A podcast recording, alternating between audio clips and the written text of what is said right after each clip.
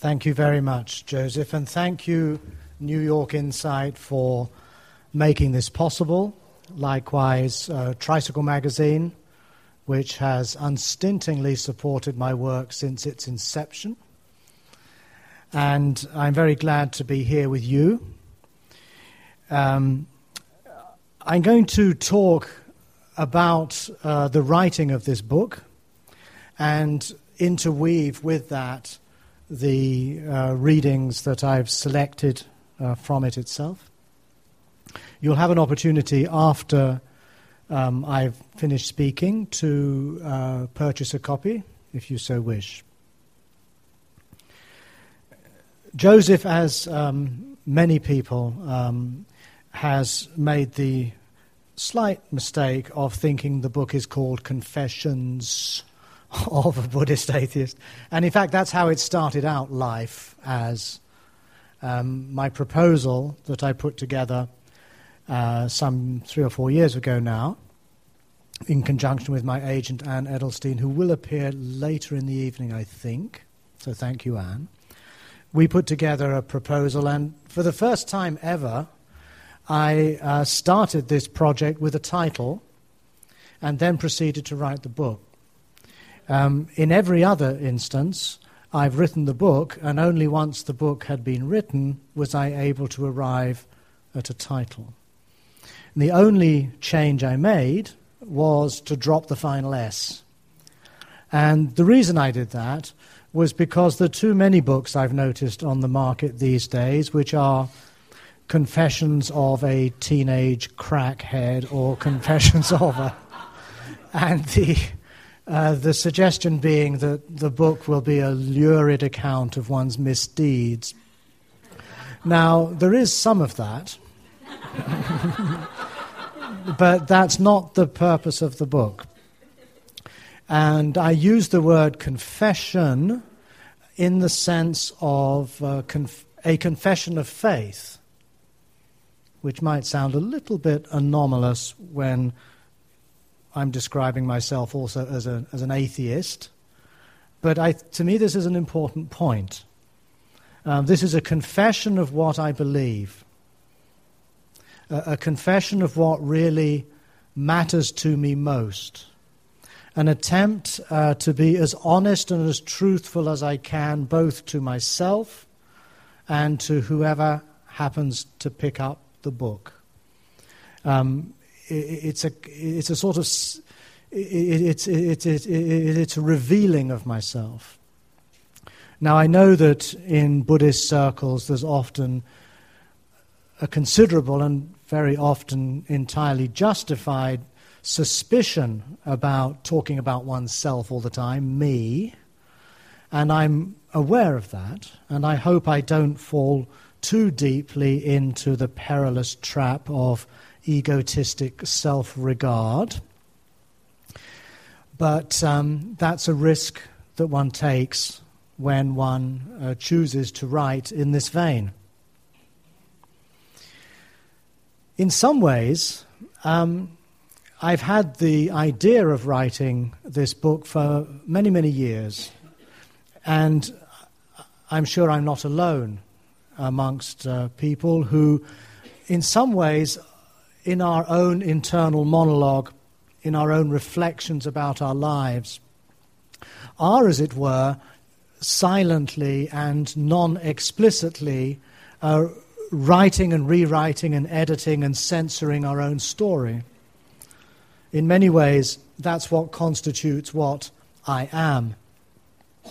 And in this sense, I really do not feel there's any contradiction whatsoever between the Buddhist suspicion, or in some traditions, an outright negation of the idea of self or the idea of I, with um, the notion of self, the notion of I as a process, as a story, as a narrative.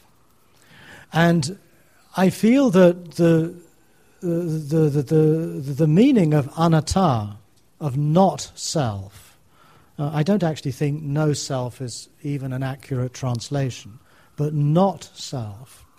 That the body is not self, the feelings, perceptions, impulses, inclinations, consciousness. These are not me.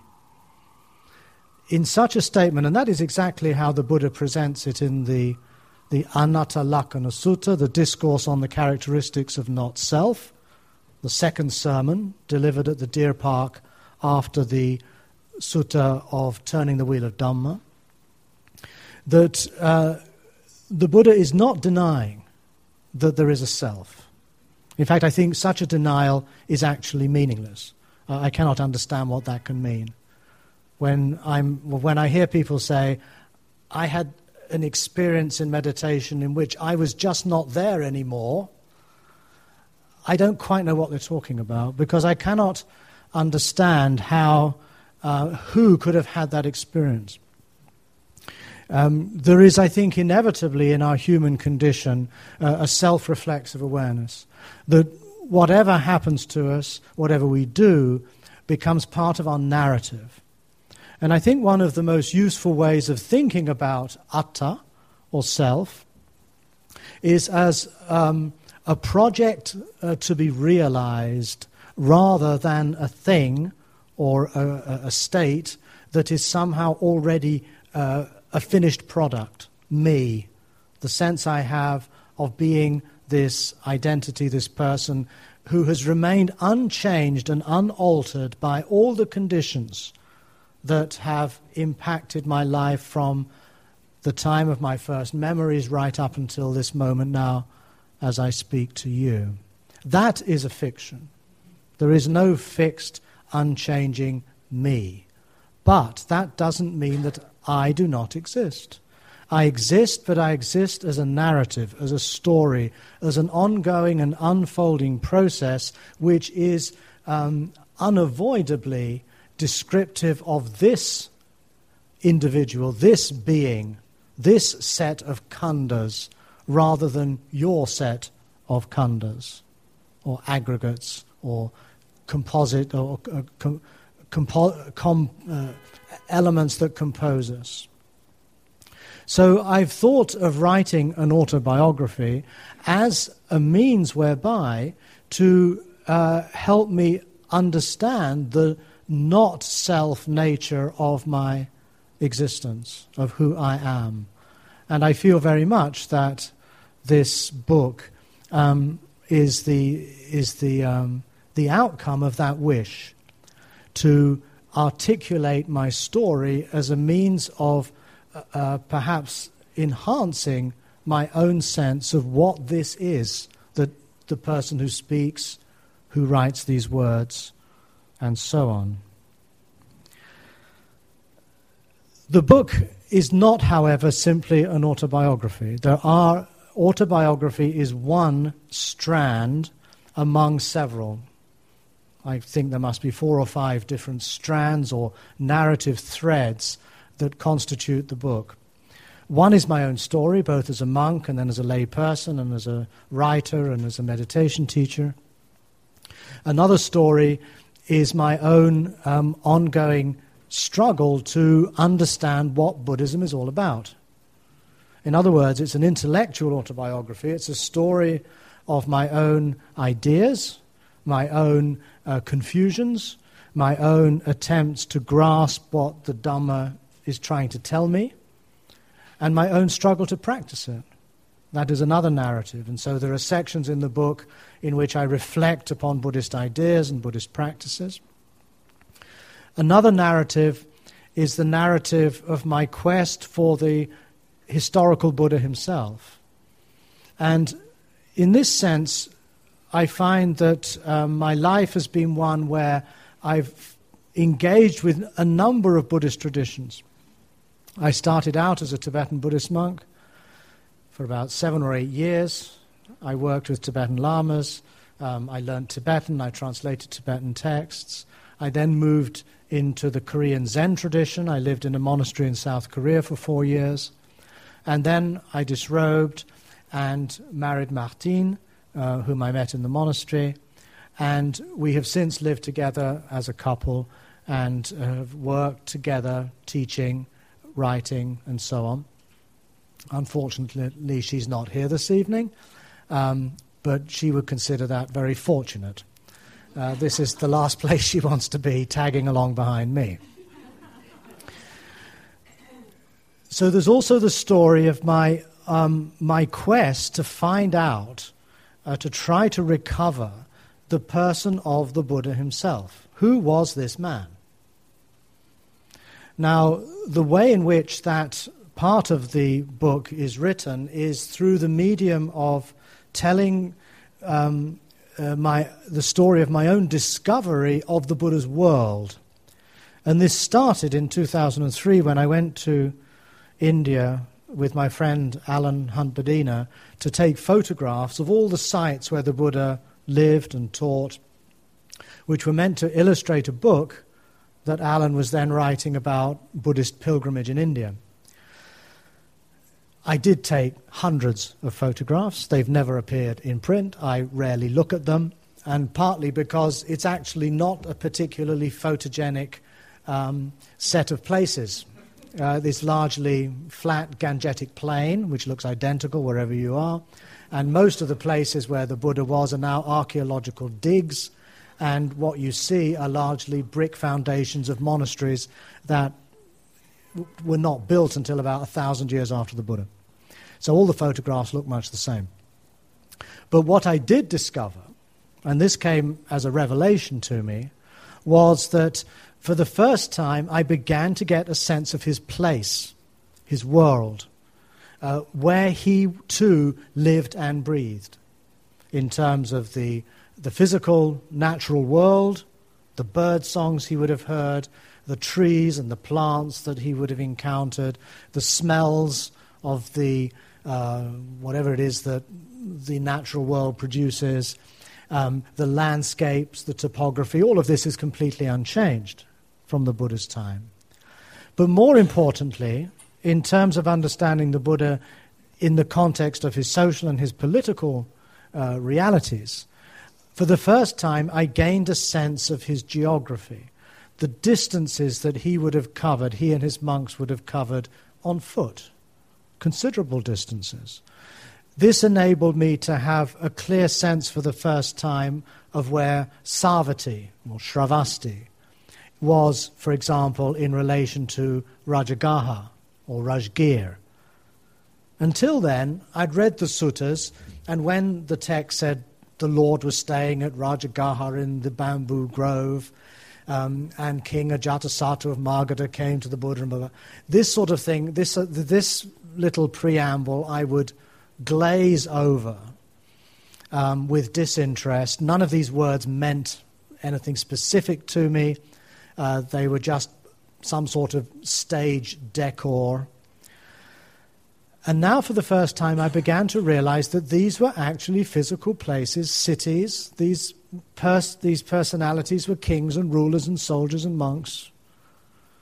And the more that one goes into the details of the, the background of these suttas, the more you realize that these figures, these places, are not just thrown in arbitrarily, but actually they very probably refer to particular points in space and time, to particular events that took place in Indian history. And what is strange is that when you pull all these details out of the mass of suttas and the Vinaya within the Pali Canon, you actually find they all cohere. Even minor characters are portrayed in a consistent way. That the, the, the, these, these places and people um, are, are, are actually probably real people and real places. I know that might sound a little bit self evident, but it had never really struck me before.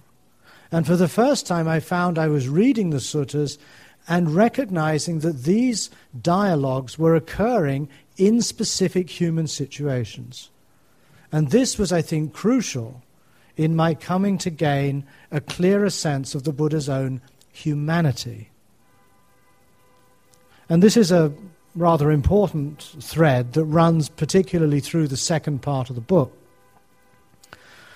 In addition, my research into the Buddha's life, also has run parallel to my research into the Pali Canon um, to try to discover, to try to get a better idea of what it is in those teachings that is distinctive to the man Siddhartha Gautama. In other words, what ideas or teachings are original that are not simply elements which were already in place in ancient India at that time, ideas such as liberation from the cycle of birth and death, ideas such as karma, rebirth. These were already ideas that existed in some form in the pre Buddhist Vedantic or Upanishadic tradition.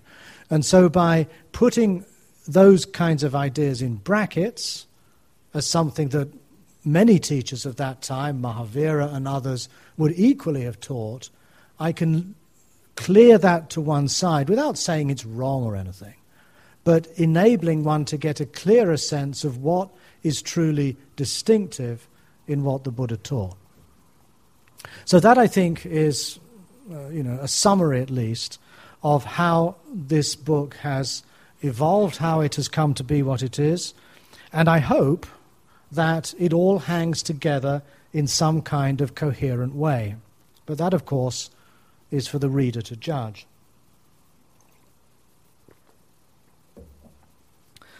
So let's now just give some examples from the book of what I've been talking about.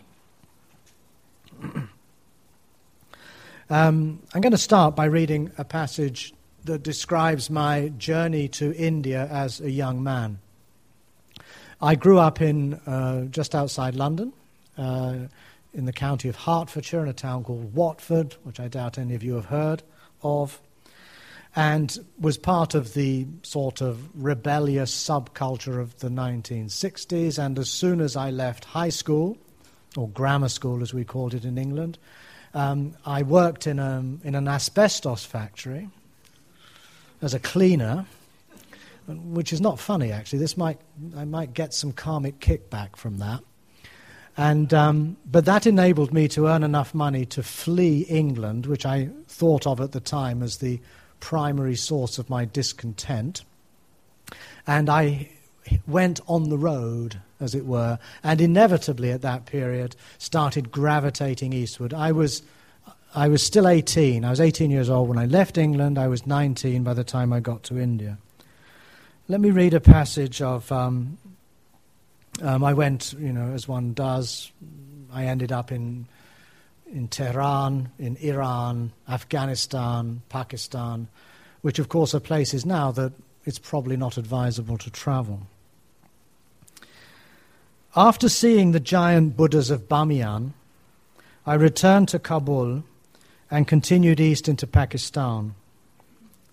From Peshawar, my traveling companion Gary Zazula and I rode in a jeep piled high with swaying bodies and backpacks to Chitral, a hill town in the Hindu Kush that was still home to a prince who let us camp in his palace grounds beside the tumultuous river that came down from Mount Tirich Mir.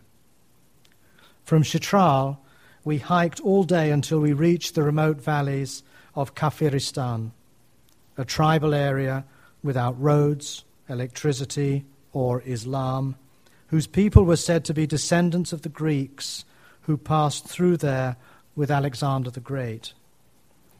But we miscalculated how long it would take and ran out of water in the heat of midday, just as we reached the pass that looked down on the thin green valley of Bumburet, far below, which wiggled through the barren mountains. After we stumbled and slid down scree to the valley, we were too parched for caution and drank copiously from an irrigation channel. By evening, we were violently ill. There were no doctors, no clinics, no clean water, no sanitation, and hardly any food available in Kafiristan. For days we lay sweating, feverish, in a dark, filthy room, getting weaker by the day. We would emerge from our lair only in the cool of evening and sit beneath a mulberry tree, the eagle eye of a mountain peering down upon us, to watch the girls and young women in the valley link arms and sway together, intoning songs, while goitered crones crouched along a mud wall, glancing at us suspiciously. We wondered how on earth we would get out of the place. We lacked the strength to climb back up to the pass. The only alternative was to follow the river downstream to Chitral, but a crucial bridge had been swept away in a recent storm. One morning, a trio of hippies in flowing silks and turbans, their eyes blackened with kohl, appeared in the doorway of our room. The local people had told them that the river path was now passable. To give us the energy to walk back, they handed each of us a small purple pill of LSD, laced with quite a bit of speed. when we reached the when we reached where the bridge should have been, only the stanchions remained on each bank. The river churned and frothed blithely past toward a narrow defile between two perpendicular walls of rock. We grinned foolishly and stumbled around, trying to gather our splintered senses. As though out of nowhere, a wiry man with sunburnished skin, dressed in a short woolen smock and rough leather sandals, manifested before us. He laughed and beckoned with his staff for us to follow him. He walked straight to the rock face and stared and, and started climbing nimbly up a barely visible crevice. We dumbly followed. Halfway up, I paused and looked down at the river far below. Its waters made only a faint hiss now. I looked up, and our guide was gone. We were alone, like two flies with red nylon backpacks stranded on a wall. Then the rock to which I was clinging began to feel very rubbery. I found it hard to distinguish my hands and feet from the cliff face. I was fascinated to see how my limbs seemed to be merging with the stone. Then, with a sickening jolt, I knew that I was just about to die. I saw myself peel away from the cliff and slip downward, mouth agape. After what felt like an eternity, our Saviour's head reappeared. He climbed down and helped each of us, step by trembling step, to reach the top. Still shaking with fear, we thanked him profusely. He smiled, waved, and trotted off ahead of us. It was shortly after this, as we were walking slowly back to Chitral, that Zazula remarked, It's like the Buddha said life is suffering. Despite all we had been through, I was troubled. My limited reading about Buddhism had somehow failed to impress this point upon me. I found the remark puzzling and shocking, true but unacceptable. It aroused in me, for the first time, a curiosity to know what this man, the Buddha, had meant.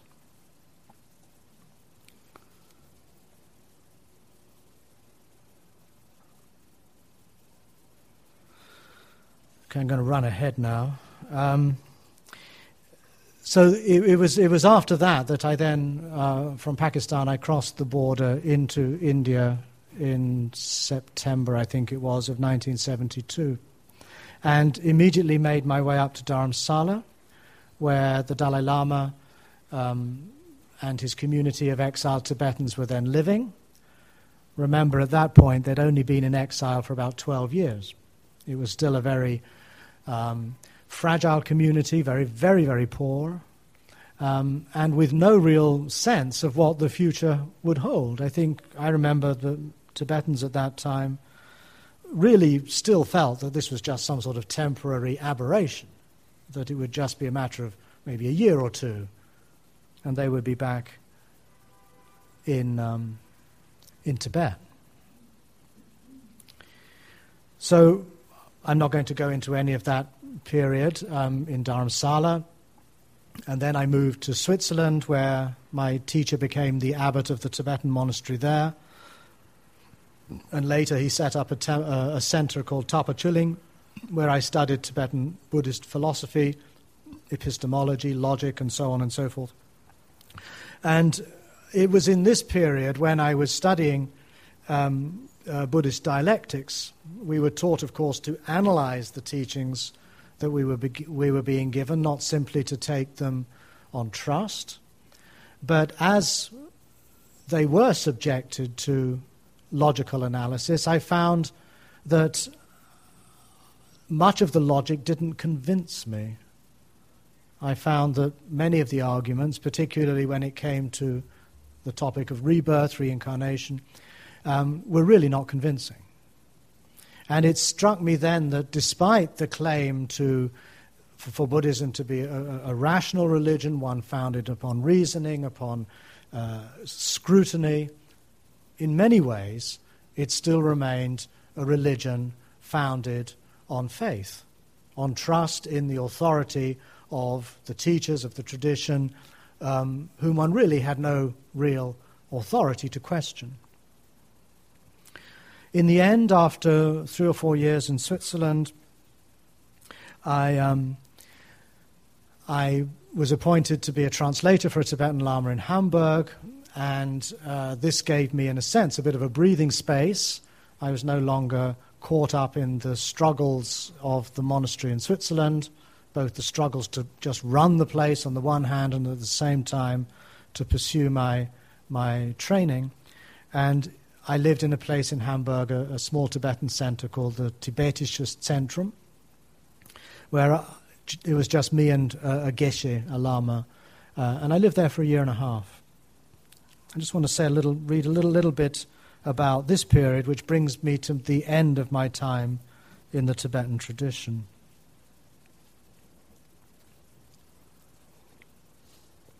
I'm a monk by now, by the way. I arrived at the Tibetisches Zentrum, located in the genteel suburb of Blankenese on the banks of the Elbe, on August the 25th, 1979. It was a compromise solution to my dilemma. I only had to translate two evenings a week. Geshe Thubten, the Lama, would tutor me each afternoon in Madhyamaka philosophy, and the rest of the time I could pursue my own studies and meditation. Thus, I would continue to serve my teacher Geshe Rabten while also creating a distance between myself and the monastery in Switzerland. Perhaps Geshe Rabten hoped that a spell of isolation in a distant German city under the watchful eye of his disciple would cool my rebellious ardor. It didn't.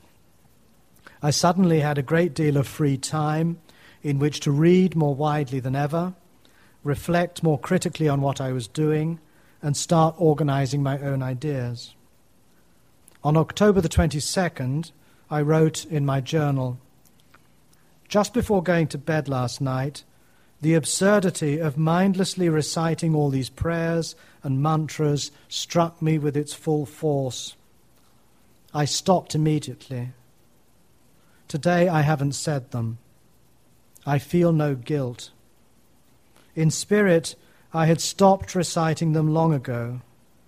The last vestige of mechanical vocalization had just dropped off. I don't believe that a horrible hellfire is awaiting me either. I cannot justify the pursuit of a routine that does not assist in the production of more abundant life. Religion is life living itself, not a mechanical repetition of dogmas motivated by threats and fears. End of quote. Thus, I abandoned all the solemn commitments I had made upon receiving tantric initiations over the past seven years. Never again Would I visualize myself as the bull headed Yamantaka or the blood drinking Vajrayogini in their celestial mansions of light? By acting solely on my own conviction, I broke with the authority of Tibetan Buddhist tradition. On December the 12th, I started writing. I've not stopped since. What started out as notes for a course I was invited to give in Holland the following January turned into an essay entitled The Existential Foundations of Buddhism. This was my first attempt to articulate my understanding of Buddhism in the language of modern Western thought. Quote, Whenever a religion that is embodied in a culturally and historically alien form attempts to find its footing in a new culture and time, I wrote, it is necessary that its concepts and symbols undergo a radical restructuring in order to attune with the prevailing spirit of the times. End of quote. I sought in this essay to uncover the common ground upon which both Buddhism and existentialism were founded. What, I asked, within the very depths of us, moves us to religion? It is because life presents itself as an unresolved question. Existence strikes us as a mystery, as a riddle. This experience reverberates through us, issuing in, issuing in the sounds why and what. The various religions of the world are systematic formulations of the answers to these questions. Sometime in the summer of 1980, my diary entries, my diary entries are sporadic for this period, I told Geshe Rabten of my plans to leave Hamburg at the end of the year and go to a monastery in South Korea to train in Zen. He looked at me sternly and said, De Hoshang Gitawa Marwa. That's the view of Hoshang, isn't it? Why, he must have wondered, would I abandon my training with him in order to practice in a school that had been outlawed in Tibet ever since the Indian pundit Kamalashila had roundly defeated in debate the Chinese Zen teacher Hoshang Mahayana. This debate had taken place in Samye Monastery, south of Lhasa, at the end of the 8th century. But as far as Geshe was concerned, it could have happened a week ago. he slowly raised both his forearms, his hands clenched into fists. You and Jampa Kelsang, he said, are like my two arms. Since Jampa Kelsang had already left the monastery some months before, the implication was clear. One arm had already been severed. Was I now going to cut off the other? I stared at the floor in silence. I had no answer to this. In an agony of guilt and remorse, I mumbled something about only staying for a year or so before returning. But I suspect that we both knew that this was not going to happen. Finally, Geshe said, Drigimare segimare. I'm not saying it's not okay.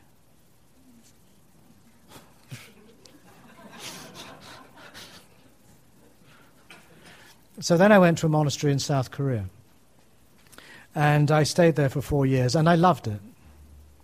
It was, in some respects, uh, the very antithesis of, um, of what I had been studying with the Tibetans. It was a, f- a form of meditation practice in which we just asked ourselves the question what is this, a koan, for three months in the summer, three months in the winter, 12 hours a day, in a, in a, in, in a room without windows, sitting, walking, sitting, walking, sitting, walking. I loved it. just let me read a little bit about the context of, of, of that uh, monastery. Sometimes, even in the midst of a three month retreat, the younger Korean monks would exchange their robes for camouflaged fatigues, climb onto the back of a truck, and depart for a day of military training. South Korea was, and still is, technically at war with the North. Despite their vow not to kill, Buddhist monks are not exempt from this duty. I met one monk who had bound his trigger finger with surgical gauze, dipped it in oil, set it alight, then offered it as a candle to the Buddha. I knew another who had chopped off all the fingers of his right hand with an axe. But these were exceptions. Most monks accepted their position in the reserve army, which recalled for them, perhaps, the monastic militias raised by Zen master Sosan that played a crucial role in the defeat of the Japanese army that invaded Korea in 1592.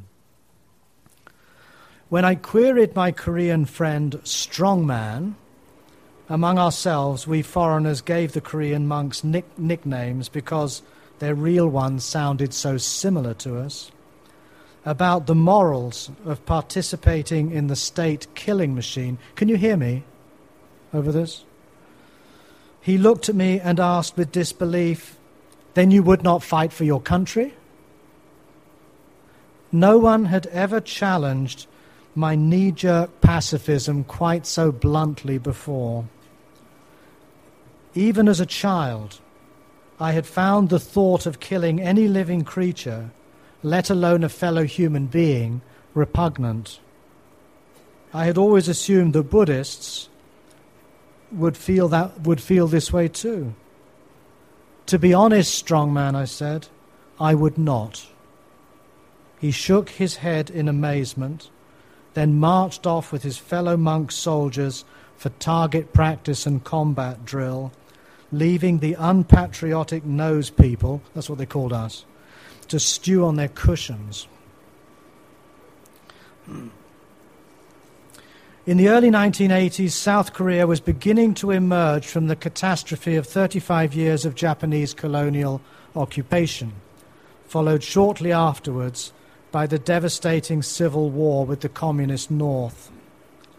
The country was ruled by the military dictator Chun Doo-hwan, who had seized control in December 1979 during the turmoil that followed the assassination of Park Chung-hee, another military dictator who had ruled since 1961. Park was felled during a cabinet meeting in a volley of bullets fired by the head of the Korean CIA.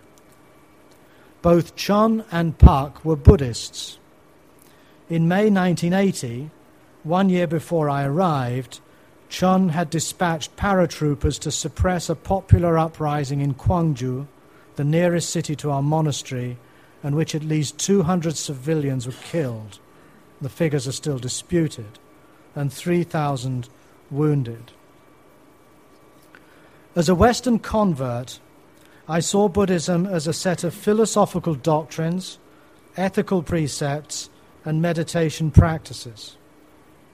For me, to be a Buddhist simply meant to accord one's life with the core values of the tradition wisdom, compassion, non-violence, tolerance, calm, and so on. Living in Korea, made me realize how naive I was. By my narrow criteria, a military dictator who violently suppressed a popular uprising could not possibly be a Buddhist. But why not? Is Buddhism reserved only for the morally upright and doctrinally correct who piously sit in meditation every day? I began to see it as a broad cultural and religious identity, one that provides a framework for fallible humans to make complex decisions in a precarious and unpredictable world. In 1988, as a public gesture of repentance for the worst excesses of his regime, Chun Doo-hwan went into a two year retreat at Baekdamsa, a monastery in Gangwon province. While this does not absolve him for the crimes he committed, it shows how he drew on the resources of his religion to help him come to terms with the suffering he had caused. Um, I'm going to read a section now which comes from a, a later part of the book. Um, I was very surprised actually. I was I'm staying with some friends uptown, and there was a copy of the magazine Buddhadharma lying around, and um, I noticed my name on the front cover, which was rather unusual. Um, I was totally unaware that there was anything of mine in it, but but um, when I found the, uh, when I looked, tried to find out what it was they were saying about me, they had um, selected a passage from this book and cited it. And it turns out, funnily enough, that it's this passage that I'm going to read now, uh, which I selected to read on the train coming down from Boston this morning. Buddhism has become for me, and I'm now talking as, a, as, as, as me, present tense. Buddhism has become for me a philosophy of action and responsibility. It provides a framework of values, ideas, and practices that nurture my ability to create a path in life, to define myself as a person, to act, to take risks, to imagine things differently, to make art. The more I prize Gautama's teachings free from the matrix of Indian religious thought in which they are entrenched, and the more I come to understand how his own life unfolded in the context of his times, the more I discern a template for living that I can apply at this time in this increasingly secular and globalized world. I am fully aware that the passages to which I am drawn in the canon are those that best fit my own views and biases as a secular Westerner. Critics have accused me of cherry picking Buddhist sources, of extracting only those citations that support my position, while either ignoring or explaining away everything else. To this objection, I can only point out that it has ever been thus. Each Buddhist school that has emerged in the course of history has done exactly the same. The Chinese Buddhists selected the texts that best fitted their needs as Chinese, just as Tibetan Buddhists chose those that best fitted theirs. If Buddhism is a living tradition for you, one to which you turn for clues as to how to lead your life here and now, rather than for cold, impersonal facts, then how could it be otherwise? In this respect, I confess that what I am doing is not an objective study of Buddhism, but what I can only call theology, albeit theology without theos. Ever since my time as a monk in Switzerland, I have been inspired by the work of liberal Protestant theologians. On first reading a book by Paul Tillich, I think it was The Courage to Be, I felt a powerful affinity with the tone and style of the prose. This, I realized, was the way I too wanted to write. Here was a man who was struggling to resolve the same questions the, here was a man who was struggling to resolve the same kinds of questions in the context of Christianity that I faced in my own attempt to come to terms with Buddhism. I had not turned to Tillich out of any particular interest in Christian ideas. I was interested in his theological method, particularly the way he made use of modern philosophy and psychology in order to articulate a fresh and provocative reading of biblical texts. His work was not abstract and speculative, but infused with personal commitment. What he was writing about mattered to him. It was not until I came across the work of Nanavira Thera, about there's a whole chapter on Nanavira Thera in this book. He was an English bhikkhu who lived in Sri Lanka in the 50s. It was not until I came across the work of Nanavira Thera that I found a Buddhist voice that achieved an equivalent synthesis of critical rigor and existential passion. In the mid 1990s, I was given a book by the Anglican theologian Don Cupitt called The Time Being. I was immediately impressed by the incisive, playful, and intensely personal quality of the writing. I was also astounded to find that Cupitt drew unapologetically on Buddhist sources, in particular Nagarjuna and Dogen. As soon as I, I soon learned that Cupitt was a controversial, if not heretical, figure in the Christian world. In 1980, he had published a book entitled Taking Leave of God, in which he explicitly rejected any idea of God as a metaphysical reality existing outside the realm of human thought and language. Since then, his views have become increasingly radical as he ruthlessly strips away the last remaining consolations of traditional religious belief. I became a keen admirer of his work. I have greater affinity with Don Cupitt than with any living Buddhist thinker. Quote, Our old religious and moral traditions, writes Cupitt in The Great Questions of Life, 2005, have faded away, and nothing can resuscitate them. That is why a handful of us are not liberal but radical theologians. We say that the new culture is so different from anything that existed in the past that religion has to be completely reinvented. Unfortunately, this new style of religious thinking that we are trying to introduce is so queer and so new that most people have great difficulty in recognizing it as religion at all. Much of what Siddhartha Gautama taught must have struck his contemporaries as equally queer and new. At the age of 80, in the final year of his life, he was denounced to the Vajjian parliament in Vaisali by a former monk called Sunakkhatta, a man who had once served as his attendant. Sunakkhatta declared, The recluse Gautama does not have any superhuman states, any distinction in knowledge and vision worthy of the noble ones. The recluse Gautama teaches a Dhamma hammered out by reasoning, following his own line of inquiry as it occurs to him and when he teaches the Dhamma, it leads him when he leads those who practices it practice it only to the ending of pain.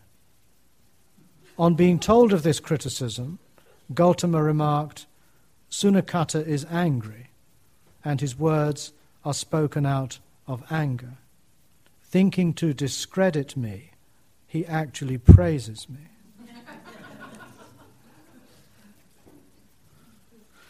And finally, I'd like to read uh, the opening section of the last chapter, which is called A Secular Buddhist. In 1996, I discovered the internet. I was working at Sharpham at the, as the director of the newly founded Sharpham College for Buddhist Studies and Contemporary Inquiry which had just started running a year long residential program for up to 12 students. One of the students had previously worked in the computer industry and showed me how to use the internet as a research tool.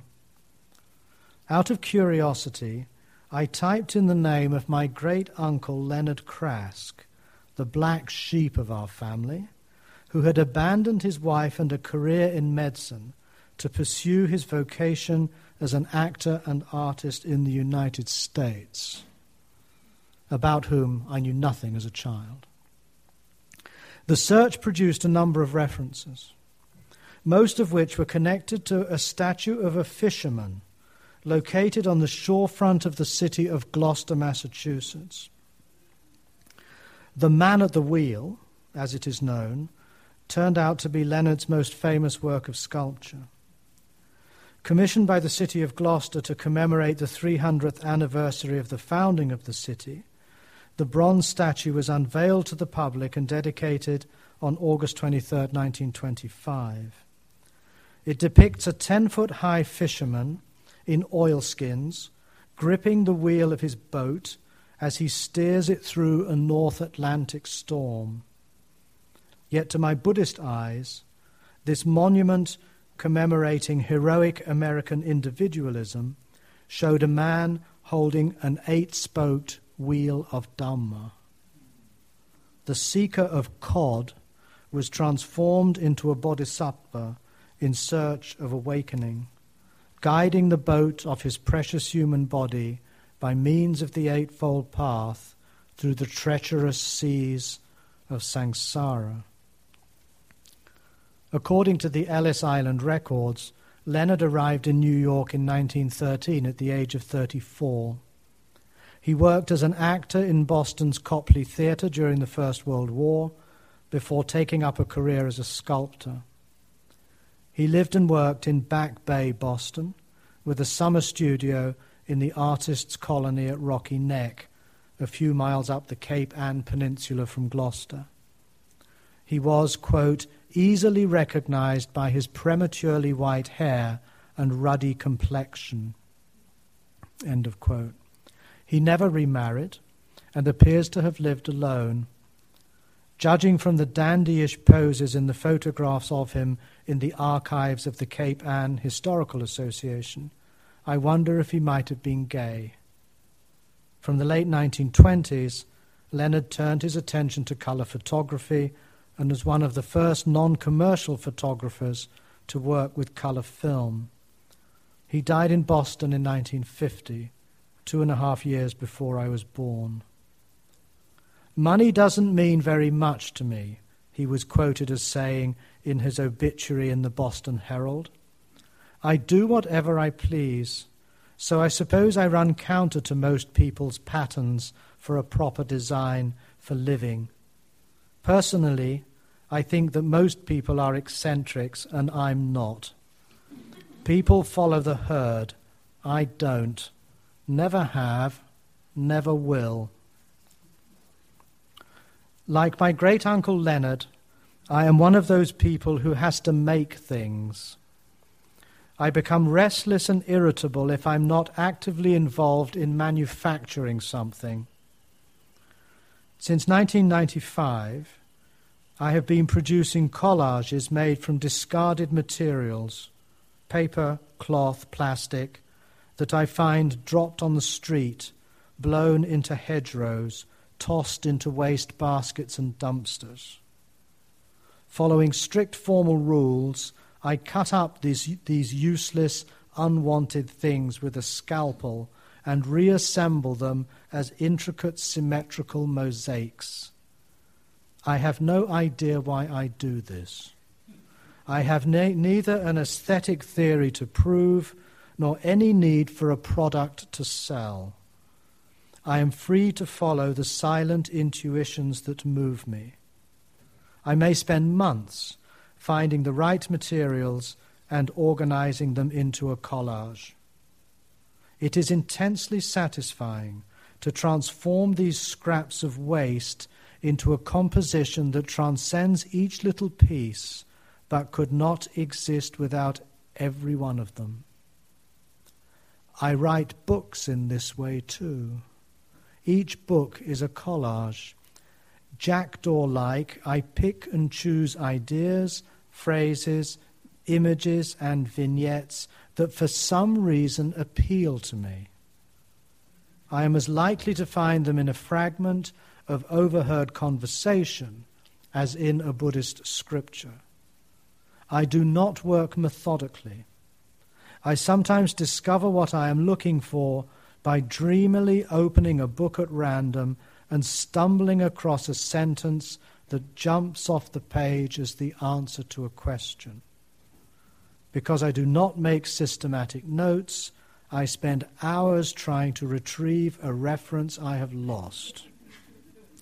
Then I need to assemble all these little bits and pieces into tidily organized chapters. And I have to sustain the illusion of a self assured narrator who has known from the outset what he wants to say and how he is going to say it. I experience the same tension between formal rules and arbitrary content as in making a collage. The cat is out of the bag. I'm not going to read anymore. Um, the um, time, I think, for any questions or comments.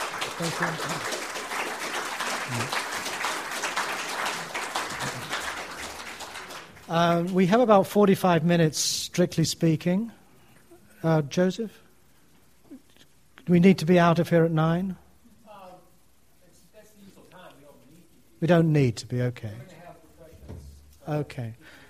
All right. So let's have um, let's have a, if there's any comments or questions, I'd be happy to respond.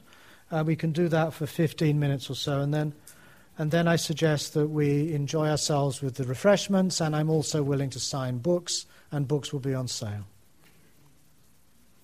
Yes? Ones that come from somewhere else. Um, it all boils down. Hang on. I think I actually say this, and then I'll just read out the text. Okay, I'll just read my read the answer to you. this is in the page 237. What is it in Gautama's teachings that are distinctively his own? There are four core elements of the Dhamma that cannot be derived from the Indian culture of his time. These are 1. The principle of idappaccayata paticca samuppada, which translates as this conditionality, conditioned arising. That's one. Two, the process of the Four Noble Truths. Three, the practice of mindful awareness. Four, the power of self reliance. Four P's. So, conditionality, the Four Truths, mindful awareness, and self reliance. I would say they are the four things that we do not find in the Upanishads, for, for, for, for example. Of course, the problem is we don't actually know everything that was in the world of the Buddha's time, what people were talking about. We can only draw this conclusion on the basis of those uh, teachings and texts that have come down to us today.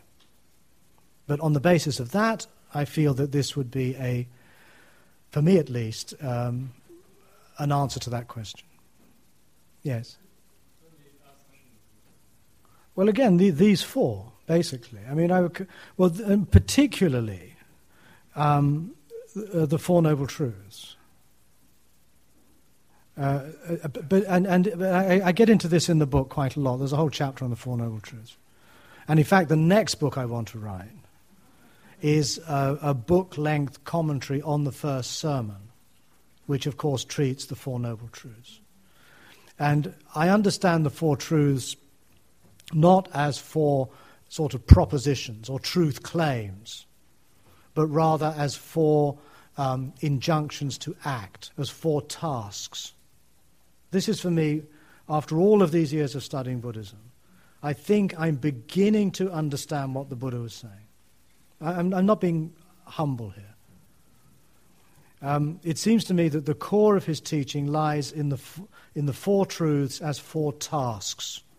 And these four tasks are to fully know dukkha, dukkha parinya, to let go of craving, to experience the stopping of craving, and to create and cultivate a way of life, in other words, the Eightfold Path.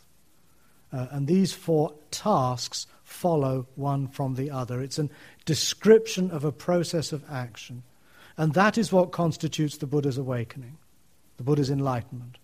As is quite explicitly stated in the conclusion of the first sermon, where the Buddha says, It was not until my knowledge and vision of these four truths in their twelve aspects that I could consider myself to have attained a peerless awakening in this world. So his awakening was an awakening to a sequence of tasks that he had recognized, performed, and accomplished. And that for me is the primary template of Buddhist practice. All Buddhist practice, I feel, can be um, uh, contained within that uh, structure, that processual, dynamic structure of the four truths as four tasks. Yes. Uh, yes, of course. I, I, uh, just to give, I, I, think all, all Buddhist traditions, if you, look at, if you look at Buddhism historically, what happens each time the Dhamma goes outside of a culture in which it's somehow embedded already, let's say India, and goes to China, and then from China goes to Japan, and from India it goes to Tibet. Each time you get this transition of a set of ideas and practices that find themselves in a totally novel environment, then a similar process occurs.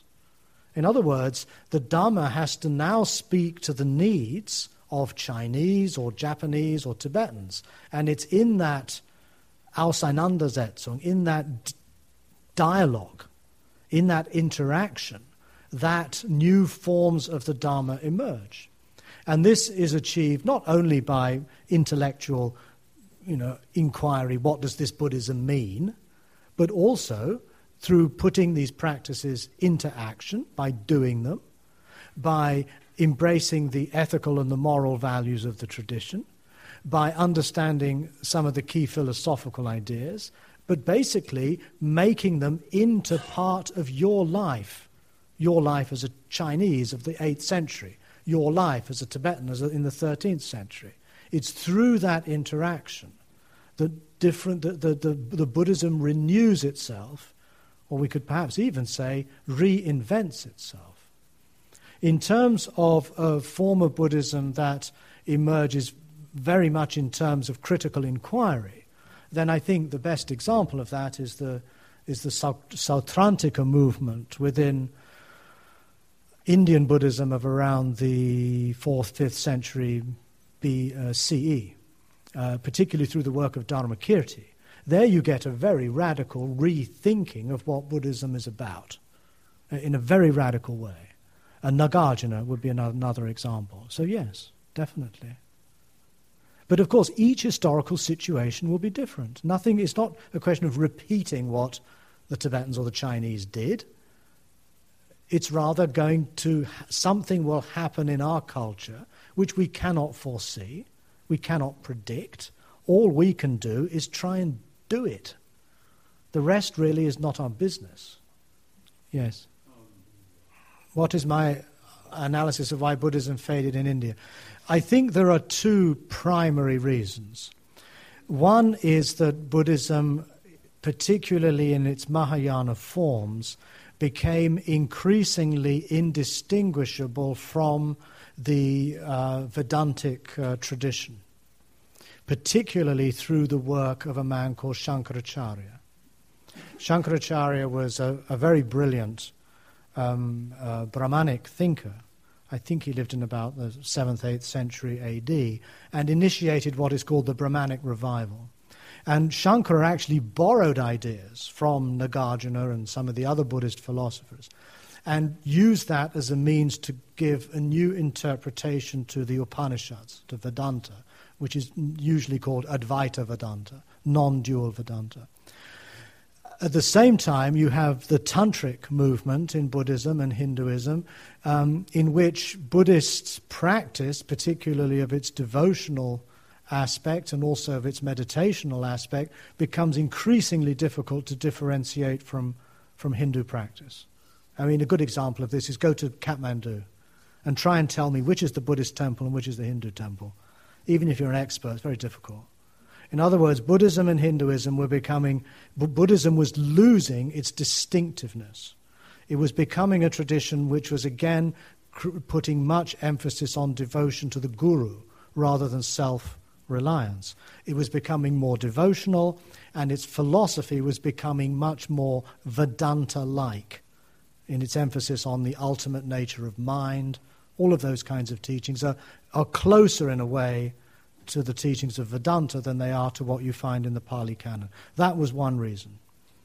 The other reason was the invasion of the India by the Muslim armies. Um, that, of course, dealt a body blow not only to Buddhism but also to all forms of what the Muslims considered to be idol worship.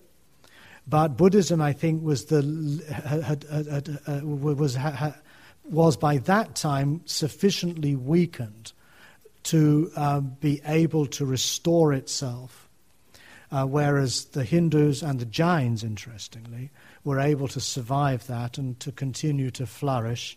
Um, and Islam became part of Indian culture um, with those other Indian traditions. But Buddhism fades out from India pretty much in the wake of the Muslim invasions from about the 10th to 12th centuries.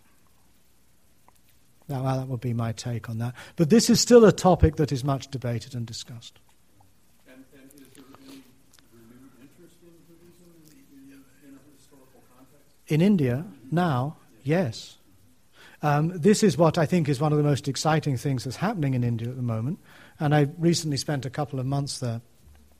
There is a ma- there's millions of Buddhists who've converted in the last uh, 20 or 30 years. These are the Dalits, uh, the former untouchables.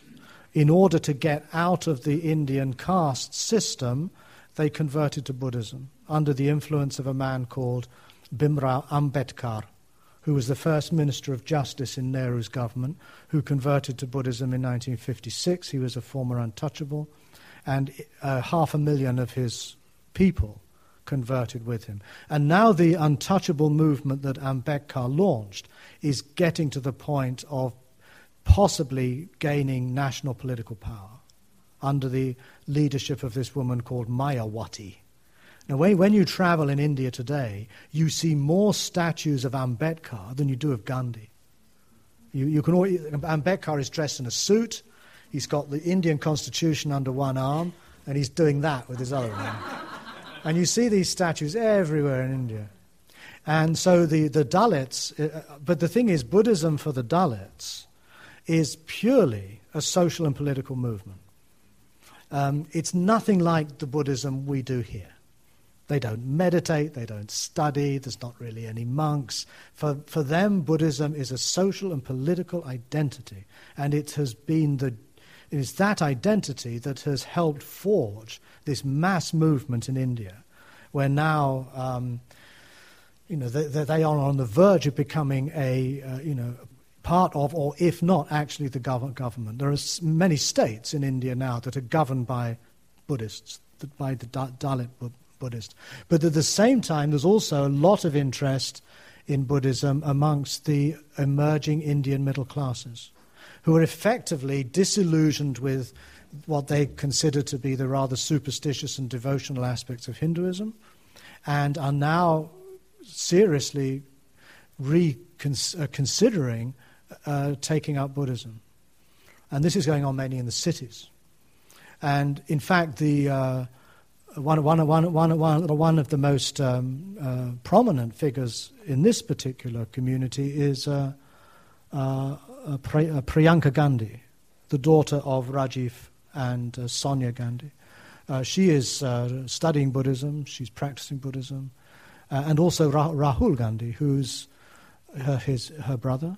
Uh, both of them are very seriously involved in Buddhism. They don't make, this is not made public very much, but they are examples, really, of this new emergent westernized middle class that are looking for a spirituality that is Indian but is somehow got a kind of secular, modern edge to it. And many of them are looking to the kinds of things that are going on in America and in, in England. In fact, I met with a fellow in Bombay, um, Mr. Malkani, who's a retired businessman who wants to fund the creation of Vipassana centers in Indian cities developed along the lines that these centers run in the West, um, and in order to bring Buddhism back into India through um, English speaking middle class Indians. That's, really quite. It's amazing, actually. It's very, very interesting, this. Very interesting. Yes?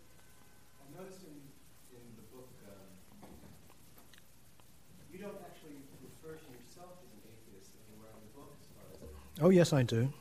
but you do use the expression, uh, therapeutic existential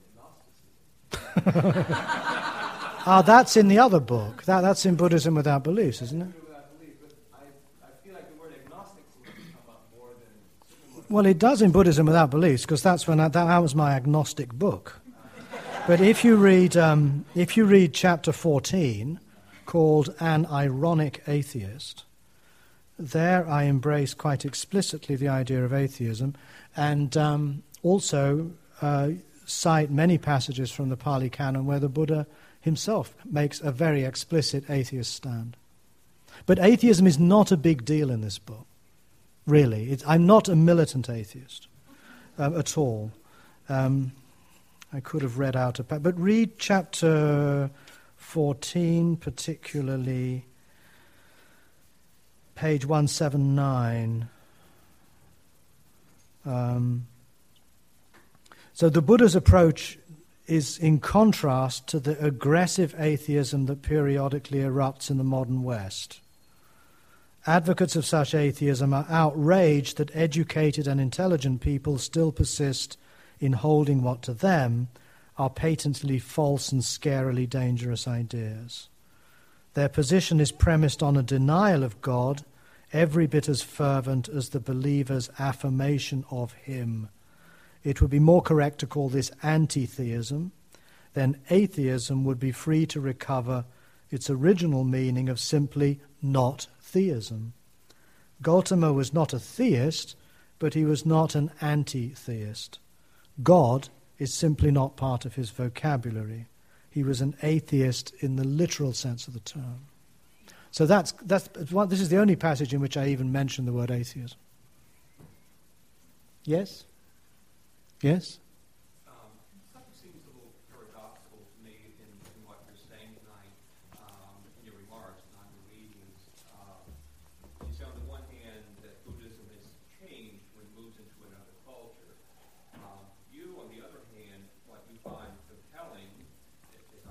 mm. what you would probably call the authentic Buddha. The, the mm-hmm. Yeah. Mm. So that's the Buddha without the cultural manifestation. Uh. And that's what's compelling for you. Yeah. So that would seem to be what's the enduring, meaningful part. And the, the rest of the stuff is fluff. So what is true? Well, wait a minute. I, I'm not using, I wouldn't say it's fluff. No, I, I, I, think I get your point. Um, I think in, in some ways what I think I'm, I'm trying to do is to reimagine Buddhism from the ground up. In other words, um, I guess part of what my book describes is my own essentially deconstructing of Buddhism and trying to deconstruct it in terms of recovering what seemed to be the kind of uh, non negotiable principles. You see, I think if, we can, if, we, if you're going to call yourself a Buddhist, uh, I don't think you just tack that label onto yourself because it, it sounds nice or it feels nice. I think you have to be able to answer the question but who is this person, the Buddha? What was it that he taught? Now, the way we will answer that question today is going to be quite different to how it would have been answered, say, by a Tibetan in the 11th century we're going to apply what uh, we call historical critical scholarship. Historical critical scholarship is a uniquely Western way of looking at things. It's a product of the European Enlightenment.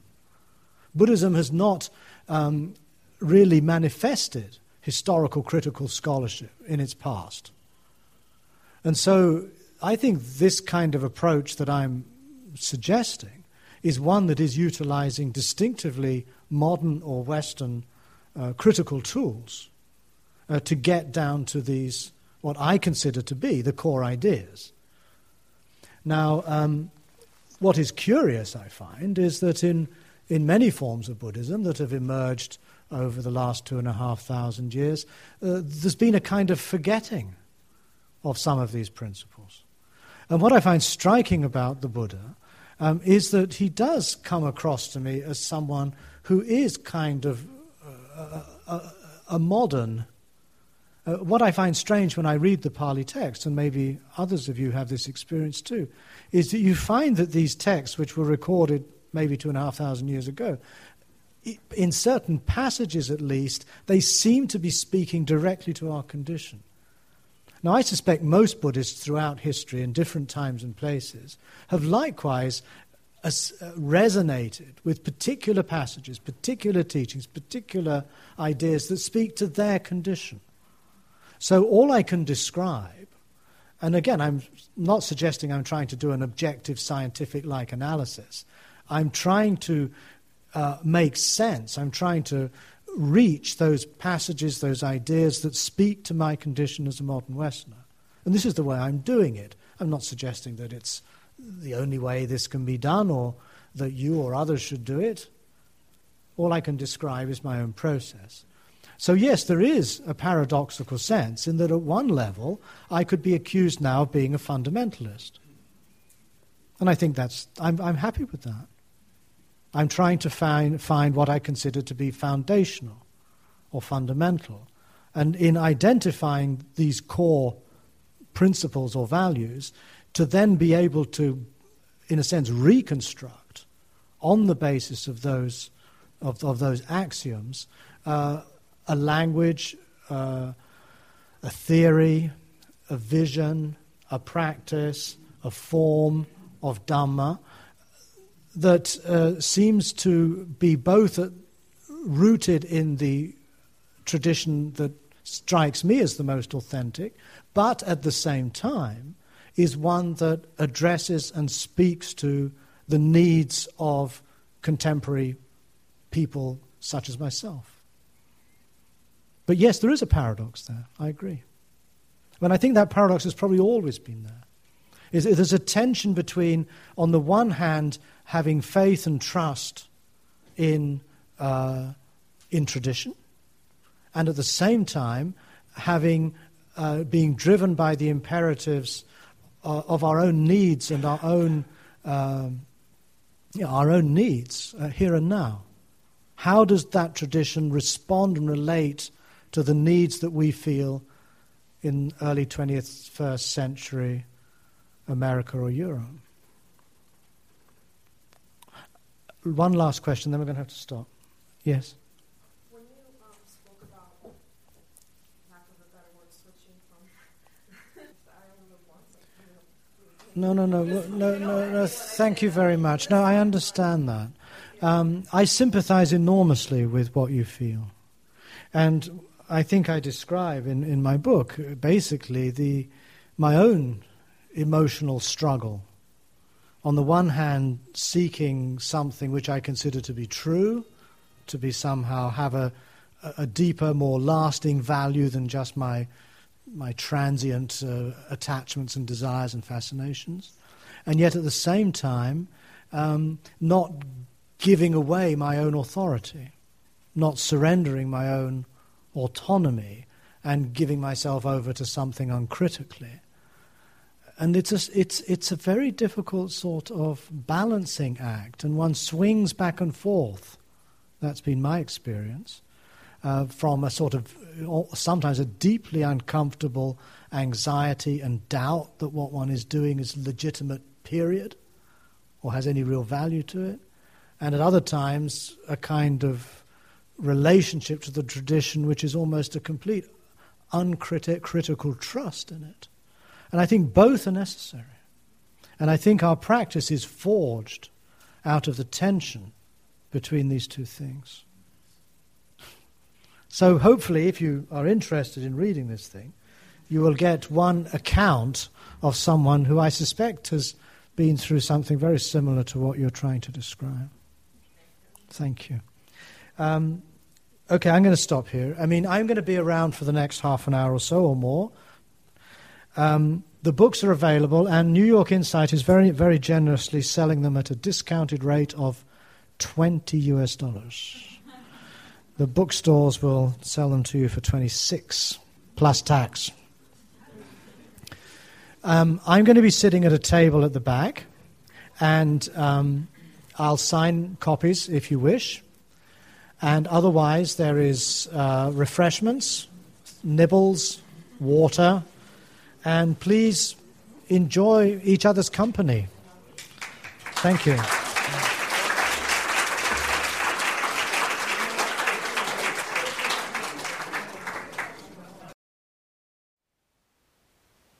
Thank you for listening. To learn how you can support the teachers and Dharma Seed, please visit dharmaseed.org slash donate.